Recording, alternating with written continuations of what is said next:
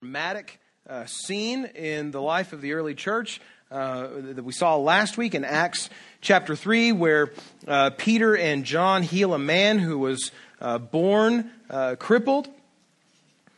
And upon healing this man, a crowd gathers, and uh, Peter, as he did even in Acts chapter 2, preaches the gospel to those who are listening.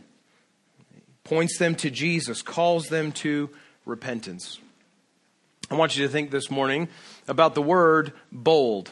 Just the word bold. What, and, and things that might come to mind when you think of that word. Maybe you think of a setting for the font on your computer next to italic and underline. Maybe you think of a barbecue sauce. I don't know why. When I think of bold, I think of barbecue sauce commercials. And maybe you think of like Chili's baby back ribs or something like that. Maybe, maybe though, maybe though, after you get through all of those things, you, you think about the essence of the word to be bold. What does that mean to be, for something to be bold? It's to stand out, to be, to be confident, to be uh, assured, to be assertive of uh, something that is known to be true. Bold is a word that appears several times in the text that we're looking at today, Acts chapter 4, verses 1 through 31. Bold is a word that, that is embodied by Peter and John in this chapter as they give confident assertion, not to a barbecue sauce or anything like that, but, but confident assertion and affirmation of the gospel of Jesus Christ in front of and in the midst of a difficult, even threatening audience. This text this morning will challenge us as believers to bear bold witness to Jesus in difficult circumstances, relying upon the Holy Spirit's provision and direction to do that very task. Turning our attention to Acts chapter 4, verses 1 through 31, as we read this together, I would ask that you would stand with me in honor of reading God's Word. Acts chapter 4, beginning in verse 1. As they were speaking to the people, this is Peter and John, the priests and the captain of the temple and the Sadducees came upon them, greatly annoyed because they were teaching the people and proclaiming in Jesus the resurrection from the dead. And they arrested them and put them in custody until the next day, for it was already evening. But many of those who had heard the word believed, and the number of men came to about 5,000. On the next day, their rulers and elders and scribes gathered together in Jerusalem with Annas the high priest, and Caiaphas, and John, and Alexander, and all who were of the high priestly family. And when they had set them in the midst, they inquired, By what power, by what name do you do this? Then Peter, filled with the Holy Spirit, said to them, Rulers of the people and elders, if we are being examined today concerning a good deed done to a crippled man, by what means this, has, this man has been healed, let it be known to all of you and to all the people of Israel that by the name of Jesus Christ of Nazareth, whom you crucified, whom God raised from the dead, by him this man is standing before you well. This Jesus is the stone that was rejected by you, the builders, which has become the cornerstone. And there is salvation in no one else, for there is no other name under heaven given among men by which we must be saved. Now, when they saw the boldness of Peter and John and perceived that they were uneducated, common men, they were astonished, and they recognized that they had been with Jesus. But seeing the man who was healed standing beside them, they had nothing to say in opposition. But when they had commanded them to leave the council, they conferred with one another, saying, What shall we do with these men? For that a notable sign has been performed through them is evident to all the inhabitants of Jerusalem, and we cannot deny it. But in order that it may spread no further among the people, let us warn them to speak no more to anyone in this name. So they called them and charged them to, uh, not to speak or teach at all in the name of Jesus. But Peter and John answered them, whether it is right in the sight of God to listen to you rather than to God, you must judge. For we cannot but speak of what we have seen and heard.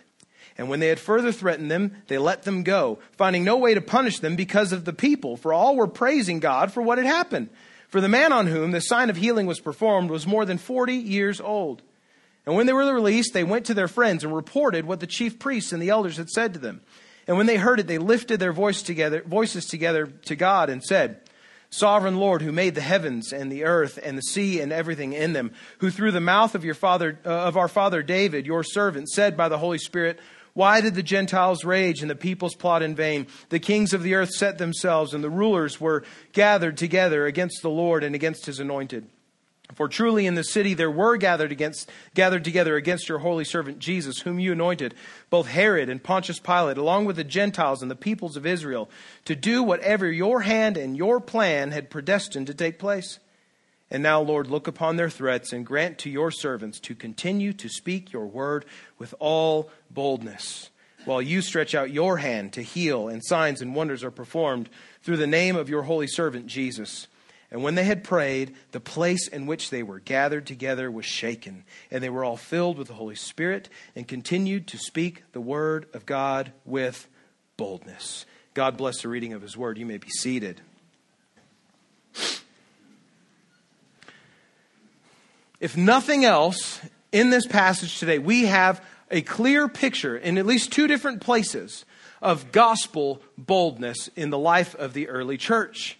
Gospel boldness in the life of the early church. Let's look first uh, at the first instance of this in verses 1 through 22, where we see a bold witness to the gospel. A bold witness to the gospel.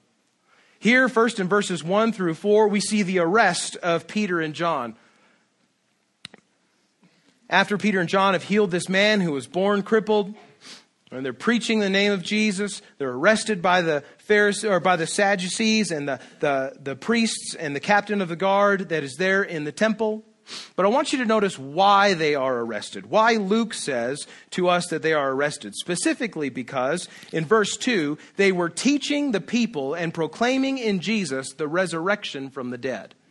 They weren't arrested because they healed a crippled man. They weren't arrested because they were drawing a crowd. They were arrested because they were preaching in the name of Jesus the resurrection from the dead. Now, this is not simply preaching or proclaiming that Jesus himself was raised from the dead, but instead that Jesus, uh, the one who was raised from the dead, in him, the resurrection of the dead for all people is now possible. Sadducees, these uh, group among the, the Jewish ruling elite in that day, were of the sort of more theologically conservative, but yet uh, politically more liberal group, they relied only upon the written Torah. That is the first five books of the, uh, of the Old Testament, Genesis through Deuteronomy, in terms of how to live their lives. They didn't, like the Pharisees, follow spoken tradition or taught tradition, only what the, the scriptures had said. These Sadducees denied the resurrection wholesale. They didn't believe that anyone would be raised from the dead, that once someone died, you were dead, and that was it. But that the apostles are preaching the resurrection in Jesus, not just of Jesus, but the resurrection in Jesus, through Jesus, was for them to say that Jesus, as the Messiah, has inaugurated a new messianic age. He is beginning the, the days that many of the prophets in the Old Testament had prophesied about and, and had foreseen. This messianic age would be an age that would be ultimately detrimental to the Jewish ruling elite because now the Messiah, God's chosen one, is on the scene and ruling, and now there's no place for the Sadducees, for the Pharisees as well, to rule. Preaching the resurrection in the name of Jesus was uh, to the detriment of the Sadducees' accumulated power and influence in Jerusalem. And because the apostles and the disciples are preaching in the name of Jesus, the resurrection from the dead, they are arrested. Know this today that, that when you start talking about Jesus and making exclusive claims about Jesus, like that he is the only way to know God, that it, only by faith in him can your sins be forgiven, can you be right with the God who created you, making exclusive statements like that in the name of Jesus tends to cut the crowd, doesn't it? Tends to divide people into those who, who, who are, are, are maybe accepting of those claims or, or are more interested in hearing those claims, and those who reject them outright. Christian, know this. As you speak about Jesus in the world around you, you can expect that name to cut the crowd, to cut the audience, to cut the group of people that you are speaking to. It's easy in our day and culture to talk about God in relatively generic or amorphous terms, sort of nebulous terms. Lots of people talk about God. We don't, we're not always talking about the same God, but we're using the same word for that thing. And so that word floats in culture a little bit more easily. But you lay Jesus on the table, And you might as well have just thrown a live grenade into a crowded room. That's what the name of Jesus does. There is truth associated with the name of Jesus that cuts, that convicts, that divides. It happens here in Acts chapter 4, and it will happen in our lives as well. The disciples, uh, Peter and John specifically, are arrested here in verses 1 through 4. And then in verses 5 through 12, on the next day, we have the hearing that they have before the Sadducees. Verse 5 says, On the next day, the rulers and elders and scribes gathered together in Jerusalem. Peter and John were arrested in the afternoon of one day. We, we know from Acts chapter 3 that they were gathered for the afternoon prayer and worship time. They were arrested that afternoon. But the Sanhedrin, that, that group of uh, Jewish rulers made up of Sadducees and Pharisees and scribes and priests and others, they only met to convene and to have hearings like this in the morning. So they had Peter and John arrested and, uh, and had them detained until they could meet with them the next day. In verse 7, we have the inquiry, the question that the Sanhedrin asks of uh, these disciples. The Sanhedrin, this group of Jewish rulers, want to know from Peter and John by what power or by what name did you do this thing? By what power, by what name did you heal this crippled man that we read about in Acts chapter 3? The question of the name by which Peter and John have healed the man has already been settled for us. We saw that last week in Acts chapter 3 verse 16. It's in Jesus' name, in the name of Jesus Christ of Nazareth, that these things were done. And that is ultimately the same answer that the disciples uh, will give to the Sanhedrin.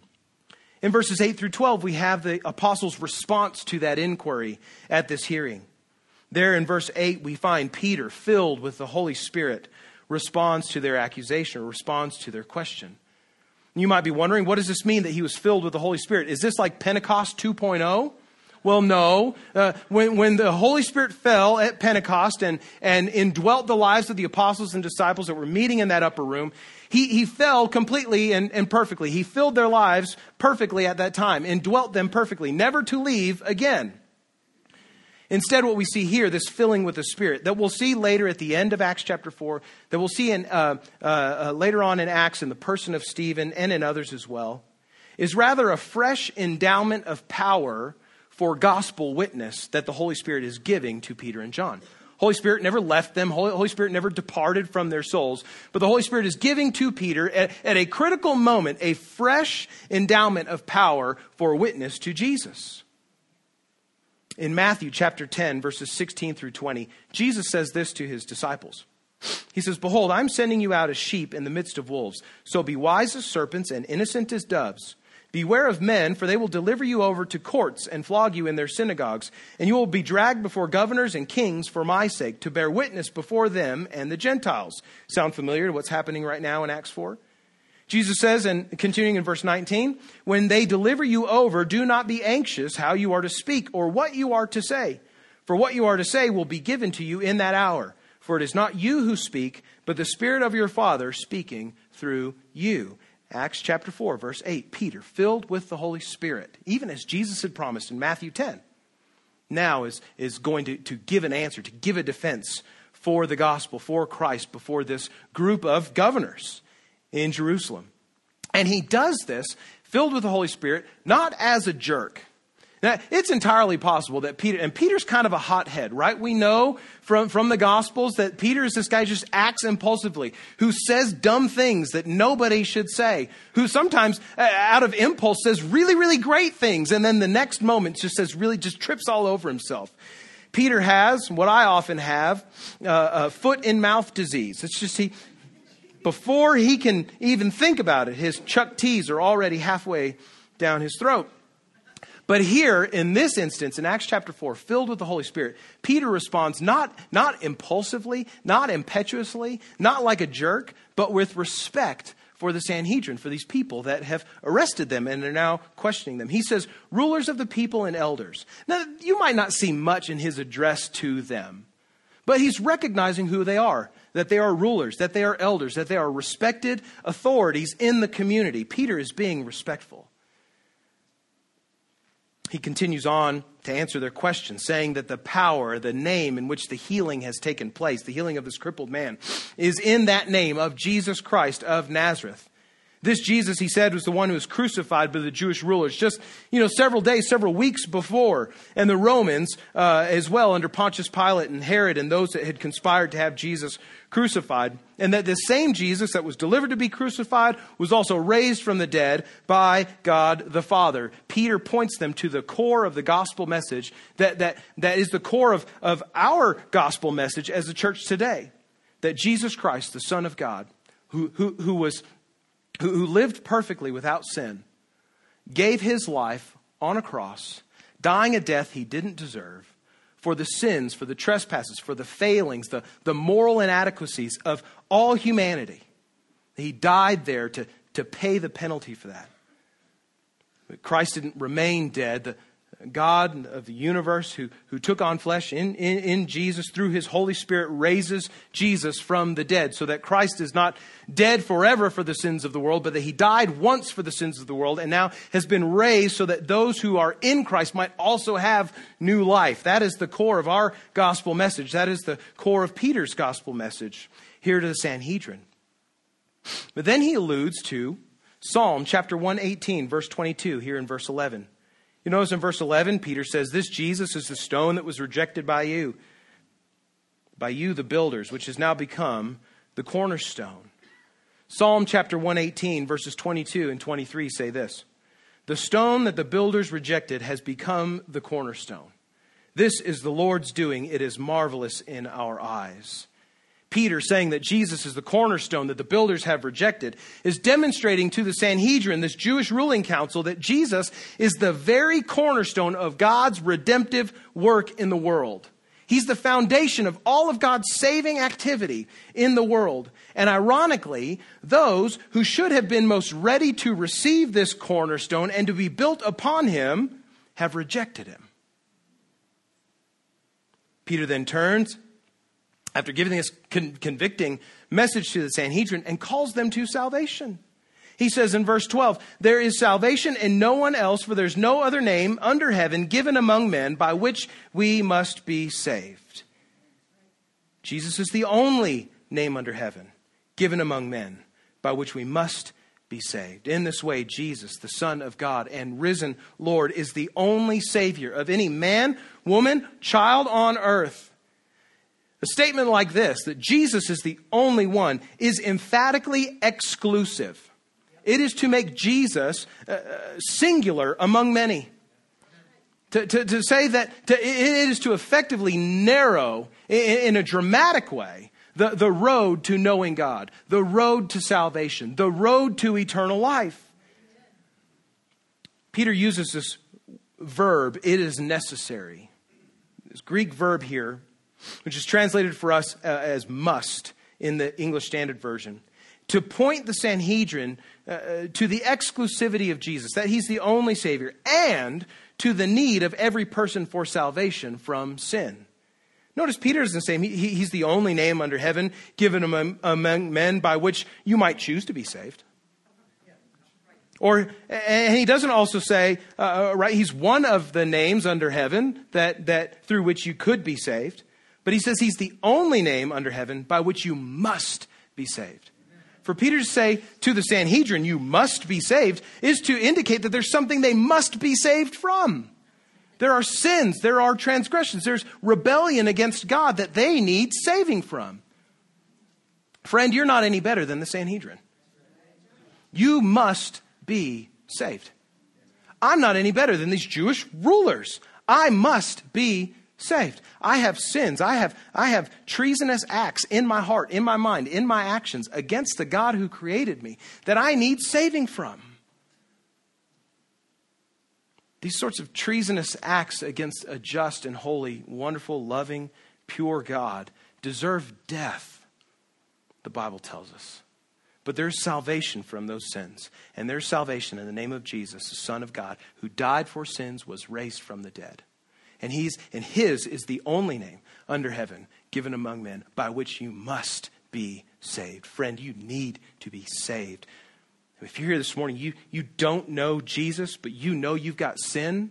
know that you must be saved. And the good news is there is a way to be saved. The good news is you can know Jesus, the Son of God, and by faith in Him and in His name, placing your life in the life of Jesus, who's been risen from the dead, who's now sitting next to God the Father in heaven, ruling and reigning over the universe, by giving your life to Christ, turning from your sin, you can be saved. Amen. Friend, you must be saved. The good news is you can be saved. Peter gives this, uh, he, he, gives this, this, this uh, uh, gospel message to the Sanhedrin. And then in verses 13 through 22, we, we see the Sanhedrin uh, excuse Peter and John for a moment while they confer. In these verses, we have the warning and release, ultimately, of these apostles. In verse 13, we find that the answer of Peter and John to the Sanhedrin is they're nothing less than bold. Text says, when they saw the boldness of Peter and John, that is the confidence of Peter and John, and perceived that they were uneducated, common men, they were astonished, and they recognized they had been with Jesus. The boldness of the disciples is recognized by these Jewish rulers. Peter and John, being uneducated, common men, they're fishermen from Galilee, blue collar guys without formal educational training, are here now standing before these learned and revered council of Jewish rulers under potential threat to their livelihood.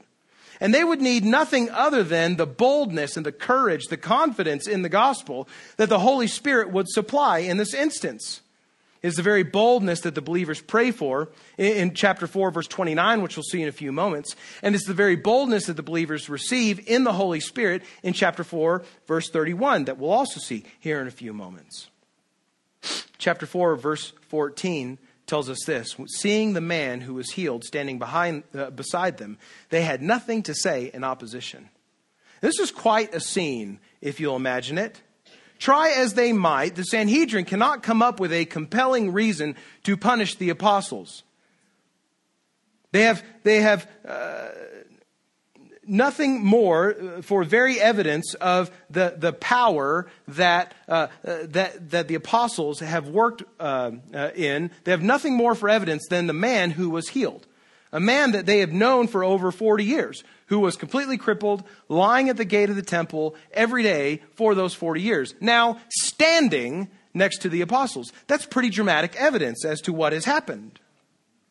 So they can't really punish the apostles because of this thing that has gone on and because of the crowd uh, of others that are beginning to follow them, the, uh, the, the, the, kind of rapport that they are building with the community of Jews there in Israel and the following that is gathering. And so they decide to give them a warning in verses 15 through 18. There they clear the courtroom and the council confers to arrive at a consensus. And so rather than denying uh, the sign, denying the miracle that had happened and commanding the disciples to stop healing, they instead only determined to command them not to preach the resurrection of the dead in the name of and because of Jesus anymore. You can heal people if you want to, is their decision. Just don't do it in the name of Jesus. You can work signs and wonders and you can gather crowds and you can cheat and you can teach, just not in the name of Jesus. Thus, the Sanhedrin sentence is directly related to their initial question, their initial charge, right? Their first question to the apostles was, By what name have you done this thing? By what power have you done this sign? The answer is in the name of Jesus. And they didn't like that they were preaching the resurrection in the name of Jesus. They knew that these things were done in the name of Jesus. They don't really mind that this guy was healed. It's, it's good PR for the temple anyway. Just not in the name of Jesus, because that undercuts all of our authority as a Sanhedrin. So they determined to tell the disciples just don't teach in the name of Jesus. Do whatever you want, just not in the name of Jesus. The presenting issue here is not that Peter and John have performed a sign but the name in which they are teaching and preaching. It's the name of Jesus Christ of Nazareth and the resurrection of the dead for all men, women, and children who by faith are united to Christ, being preached in his name that the Sadducees take issue with most. It's the very name of Jesus with uh, all of its associated messianic overtones that threatens the council's power. As such, it's no surprise that they do not charge Peter and John not to heal, but rather just not to preach in the name of Jesus. The name of Jesus cuts. The name of Jesus will split a crowd, it'll split an audience. It's a live grenade in the middle of the room. So Sadducees are saying, hey, do whatever you want. Throw whatever you want in the middle of the room. You can throw a grenade in the middle of the room. Just don't, just leave the pin in it. Okay? Don't unleash the power of this thing. In verses 19 and 20, we see the apostles responding to the charge. The Sadducees call them back in. They say, This is what you want you to do. And in verses 19 and 20, we see their bold response to the Sanhedrin. Peter and John's response to the prohibition of their preaching demonstrates to them their spirit given boldness yet again. In verse 19, we read this Peter and John answered them Whether it is right in the sight of God to listen to you rather than to God, you must judge. For we cannot but speak of what we have seen and heard. Being commanded not to preach in Jesus' name is a command that directly runs contrary to their own conscience and to the commands that Christ had given to them. Matthew chapter 28, verses 18 through 20, right? Jesus says, uh, Go therefore, all nations, or go therefore, make disciples of all nations, baptizing them in the name of the Father, Son, Holy Spirit, teaching them to obey everything I've commanded you. In Acts chapter 1, verse 8, Jesus told the, the apostles, the disciples, You will receive power when the Holy Spirit comes upon you, and you will be my witnesses.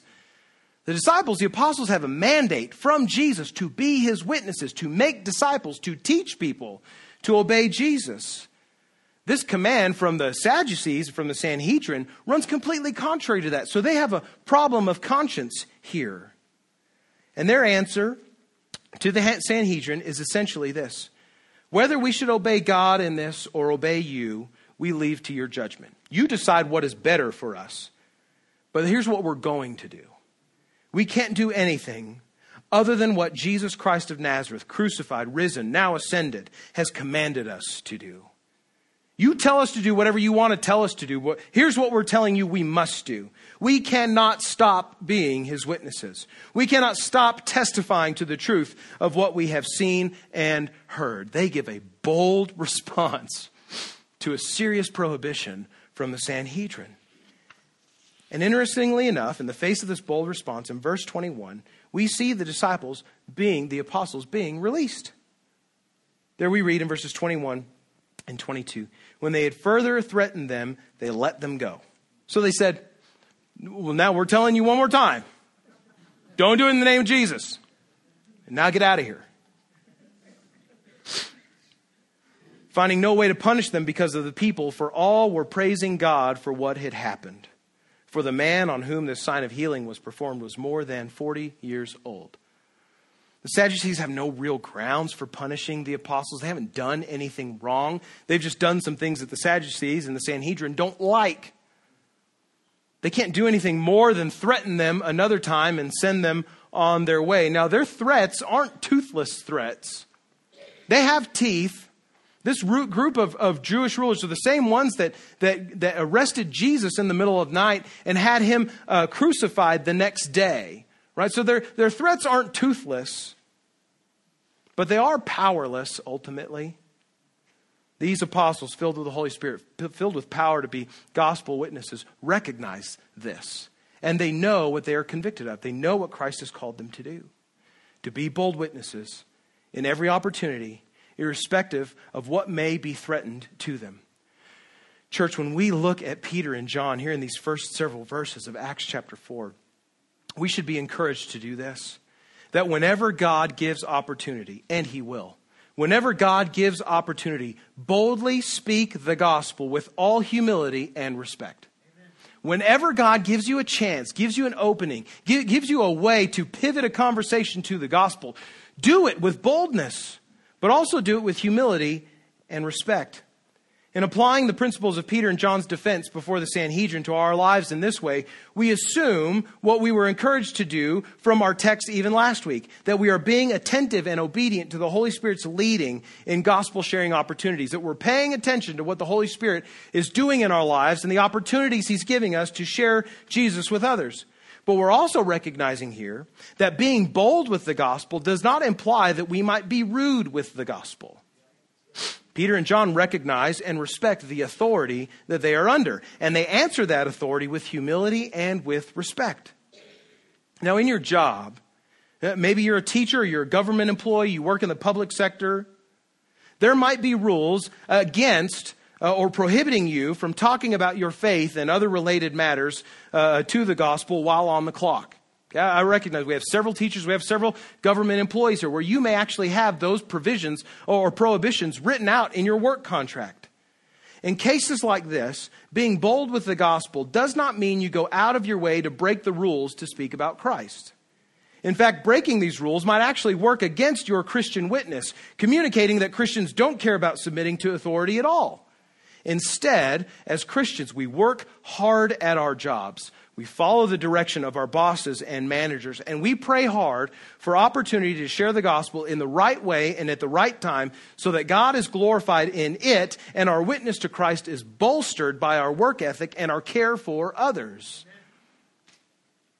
But I would imagine that most of us don't have explicit rules about not sharing our faith at work.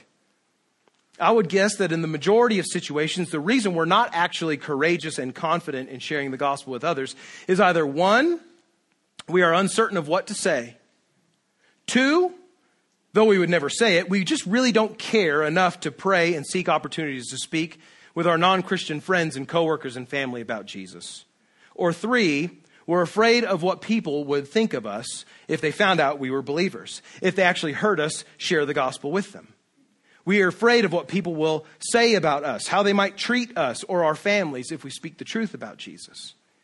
But notice that none of these three, none of these three things, uncertainty about what to say, apathy for the lost, or, or fear of potential consequences, none of these things were issues that Peter and John faced. Peter and John didn't worry about what to say because they knew the gospel message. They knew it. They were certain of it. There's no question in their mind about what the gospel was. Christian, if someone at your work asked you, What is the gospel? could you, in two to three minutes, give them the gospel? As clearly as Peter and John, could you point them to the good news of salvation in Jesus' name? They were not apathetic, but had a deep love and sense of urgency for those around them who were without Christ, including the Jewish ruling elite the supposed untouchables in the city. They cared about their salvation. And because they knew that nothing was more important than knowing Christ and that their souls were secure in the hand of Jesus, they had nothing to fear before the Sanhedrin. The San- Sanhedrin's threats had teeth, but not teeth that could separate them from the love of God that is in Christ. Peter and John, and you, could be bold witnesses to Christ because they knew the gospel. They loved the lost and they were secure in their own knowledge of God. Christian, can you say those same, same three things with confidence about you? Do you want to be a bold witness when the opportunity arises? Then practice these three things. Know the gospel, rehearse the gospel to yourself every morning in the mirror if you have to writing it down in your prayer journal, taping it uh, uh, on the, I would say on your windshield, but that would be dangerous. Tape it like on the mirror in the morning. So when you're shaving or brushing your teeth or doing your hair, you're looking at, you're repeating, you're rehearsing the gospel so that you know it when the opportunity arises. Number two, really care about lost people. See them, know them, talk with them, get to know their families, get to know things that they care about and that they love. Involve yourself in their life so that you might actually care about their soul and where they spend eternity. And then number three, walk in confidence, knowing that, that as long as you are boldly proclaiming the gospel of Jesus with all humility and all respect in the power of the Holy Spirit, you have nothing to fear. Now, the world might hate you. The world might kill you, Christian, but ultimately you have nothing to fear because your soul is secure in the hand of God who has saved you by faith in his Son, Jesus. We see Peter and John give a bold gospel witness in verses 1 through 22. And then after they're released, they go back to their friends where we find in verses 23 through 31 prayer for greater boldness with the gospel. You might expect the, the believers, the early church, upon Peter and John arriving after having been arrested for the first time and having given a defense for the gospel before the Sanhedrin, you might find the church, uh, expect to find them rattled, to find them shaken, to find them somehow stirred and maybe afraid. Goodness, what else is coming? Right? This early on, they're already being arrested. What's next? Are we going to be killed? That's not what we find at all. Rather, we find a confident group of believers enter into prayer to God for greater boldness with the gospel. As they pray in verses 23 through 30, they first recognize God's sovereign hand. How can they be so confident in all this? Because God is in control. Notice how they begin their prayer in verse 24. They say, Sovereign Lord, who made the heaven and the earth and the sea and everything in them, who through the mouth of our father David, your servant, said by the Holy Spirit, they cite the psalm there. They say, For truly, in verse 27, in this city we're gathered against your holy servant Jesus, whom you anointed, both Herod, Pontius Pilate, along with Gentiles, people of Israel, to do whatever your hand and your plan had predestined to take place. They recognize God's sovereign hand, that He's in control of all things, of all circumstances. He's called sovereign creator of heaven and earth, that sees everything in them. He is the God who has created all that we know and see around us. He's also the sovereign God who has spoken prophetically through his servant David, the king of Israel, a thousand years before this moment in the life of the church in Acts 4. There in verses 25 and 26, they cite Psalm chapter 2, verses 1 and 2. And in verses 27 and 28, they take that psalm, Psalm 2, and they apply it to the events of Jesus' crucifixion. They say all the things that David said, we saw take place. And in this way, God's sovereignty is demonstrated even through the actions of evil men, isn't it? God's control of all things is demonstrated even through the actions of evil men. Though the Gentiles and Jewish rulers and Pontius Pilate and the people of Israel conspired to have God's Messiah, Jesus, killed, their actions did little more than to fulfill God's very plan for his servant Jesus to die for the sins of mankind, including the sins of having Jesus crucified. Even what has happened to Peter and to John in being arrested for preaching the gospel is all part of God's work to spread the good news of his salvation in Jesus' name. The early church, here in these verses, they see God's hand at work. God, you are doing good things through evil people and seemingly wicked circumstances to spread the gospel and the influence of it. So we trust you. You're in charge. Do what you want. They recognize God's sovereignty and then they pray for continued ministry. They recognize God's sovereignty and they don't they don't shirk in the face of fear uh, in the face of fear. They don't they don't cower in, in, in cowardice, but they pray for continued ministry. Verses 29 and 30 compose the heart of the church's supplication to God. It says, And now, Lord, look upon their threats and grant to your servants to continue to speak your word with all boldness, while you stretch out your hand to heal, and signs and wonders are performed through the name of your holy servant, Jesus. Verse 29 As God, from his omniscient and omnipotent post, views the, as he views the threats of the Sanhedrin against the disciples, the church prays that he would grant to the apostles and the disciples, yet that word again, boldness to preach in Jesus' name. Give us confidence to preach in Jesus' name. Give us courage to preach in Jesus' name. Give us affirmation to, to assert the gospel in Jesus' name, irrespective of who might threaten us. And then in verse 30, the believer's prayer for boldness is accompanied by their prayer for God's continued healing and for signs and wonders to continue to be performed even still in the name of Jesus. The beginning of Acts chapter 3, a sign is performed in the name of Jesus. A crippled man is made well. That sign leads to a platform for Peter to share the gospel, not just to people in, not just to, to general people in Israel, to Israelites, to Jews that are gathered in that city, but then also to those who are in authority. One sign leads to a platform for much gospel sharing. And did you notice in Acts chapter 4, Verse 4, we read this Many of those who had heard the word believed, and the number of the men in the church came to about 5,000. Some scholars think that at this point, the, the early church there in Jerusalem, just several weeks after Christ's death and resurrection, now is numbering uh, uh somewhere around 10 to maybe 12,000 people. They pray, God, you give us boldness to preach. If you're going to do signs and wonders, you do them. And you'll do them in the name of Jesus. Not in our power, not in our strength, not in our name or for our reputation, but all for Christ. You do those things. Give us boldness to preach. And that's what we pray that you will do. It is certainly worth noting, as we've already said, that the believers do not pray for no more arrests. They do not pray for no challenge to the gospel. They do not pray for safety or ease. In fact, they seem to embrace the conflict that comes with gospel preaching and embrace the conflict that will follow for preaching the gospel. Rather than praying against things, against bad things to happen. The early church prays for more boldness to keep doing what Christ has saved and called them to do. Church, understand this. That this early group of believers that's praying here, this isn't a group of super saints. This, you have the apostles, you have the 12, you have some uh, uh, of the earlier followers of Jesus, but you've also got new converts to the faith. Regular, run of the mill, Jewish men and women who have given their lives to Christ as Messiah, who have repented of their sins and trusted Jesus for salvation. These aren't special people. These aren't super saints. These are regular believers. Church, just like you, these are regular believers praying this thing. If regular believers in the early church can pray for boldness in the face of threats to preach the gospel, how much more then can we, who have God's full revelation of himself to us in the Old and the New Testament, who have seen 2,000 years of church history, who, whose current church is, is being built up in the world on the, on, the, on the backs of, the, of those who have given their lives for the gospel, how much more can we pray for boldness to do the very same?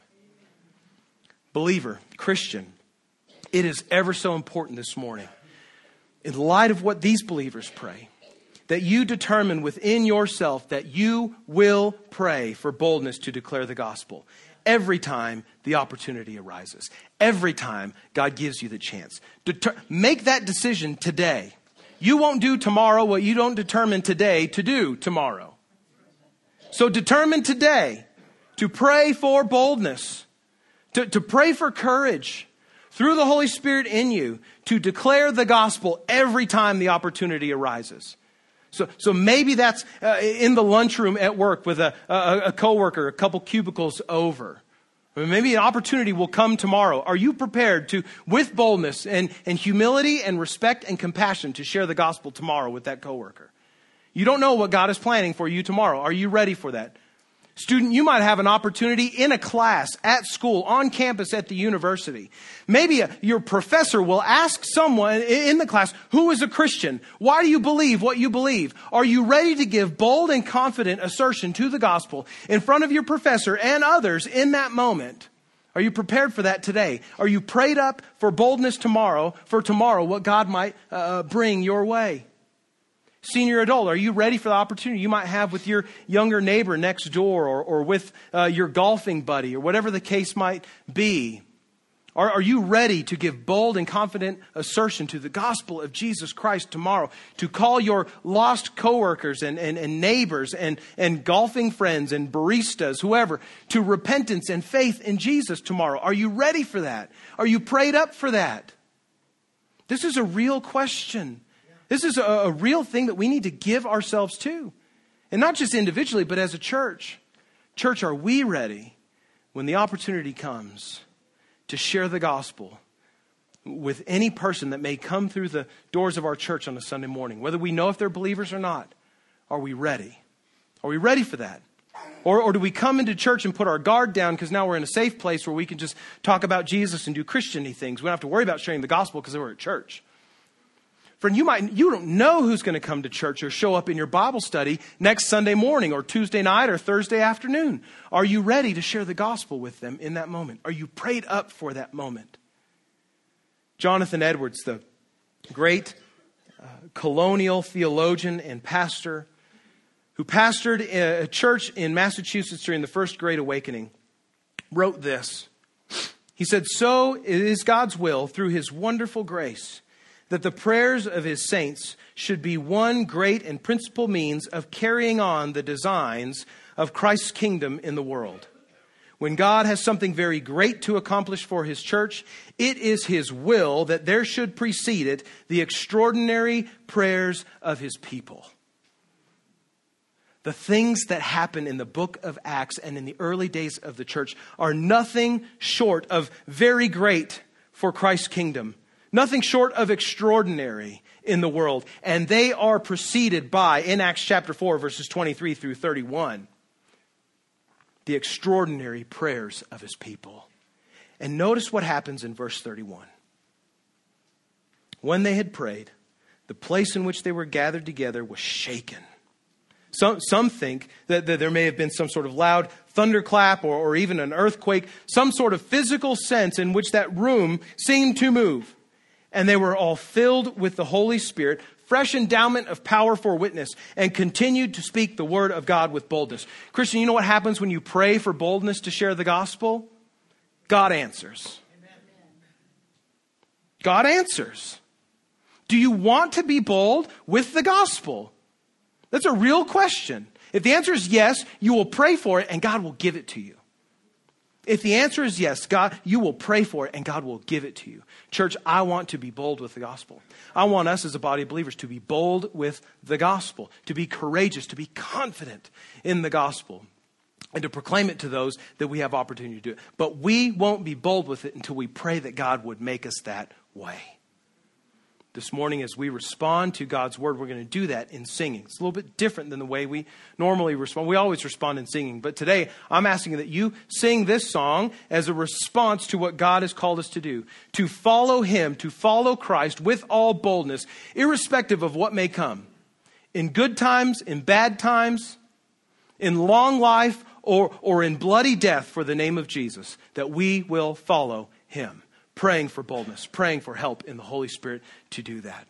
I pray that, that as we respond uh, this way, that, that the, so, the words that we would sing, a song that we sang a couple of weeks ago, that the words that we would sing would be the prayer of our hearts as individuals and as a church. Friend, if you need to talk to me about what it means to be saved, what it means to know Jesus, I'll be here at the front. You come grab me this morning as we're responding and singing. Tell me you want to know how to know Jesus. Friend, if you need prayer for more boldness eh, with the gospel in your workplace, you want me to pray with you, come grab me. I'll pray with you during this time. But we're going to sing together in response as a church these words. This is our prayer that God would do these things in us, that He would give us this sort of heart to follow Christ with boldness of the gospel, irrespective of what might come our way. Let's pray. God, we see in your church through your word this morning great courage to proclaim Christ and Him crucified. In the face of threat, in the face of, of obstacles, to do that with, with boldness.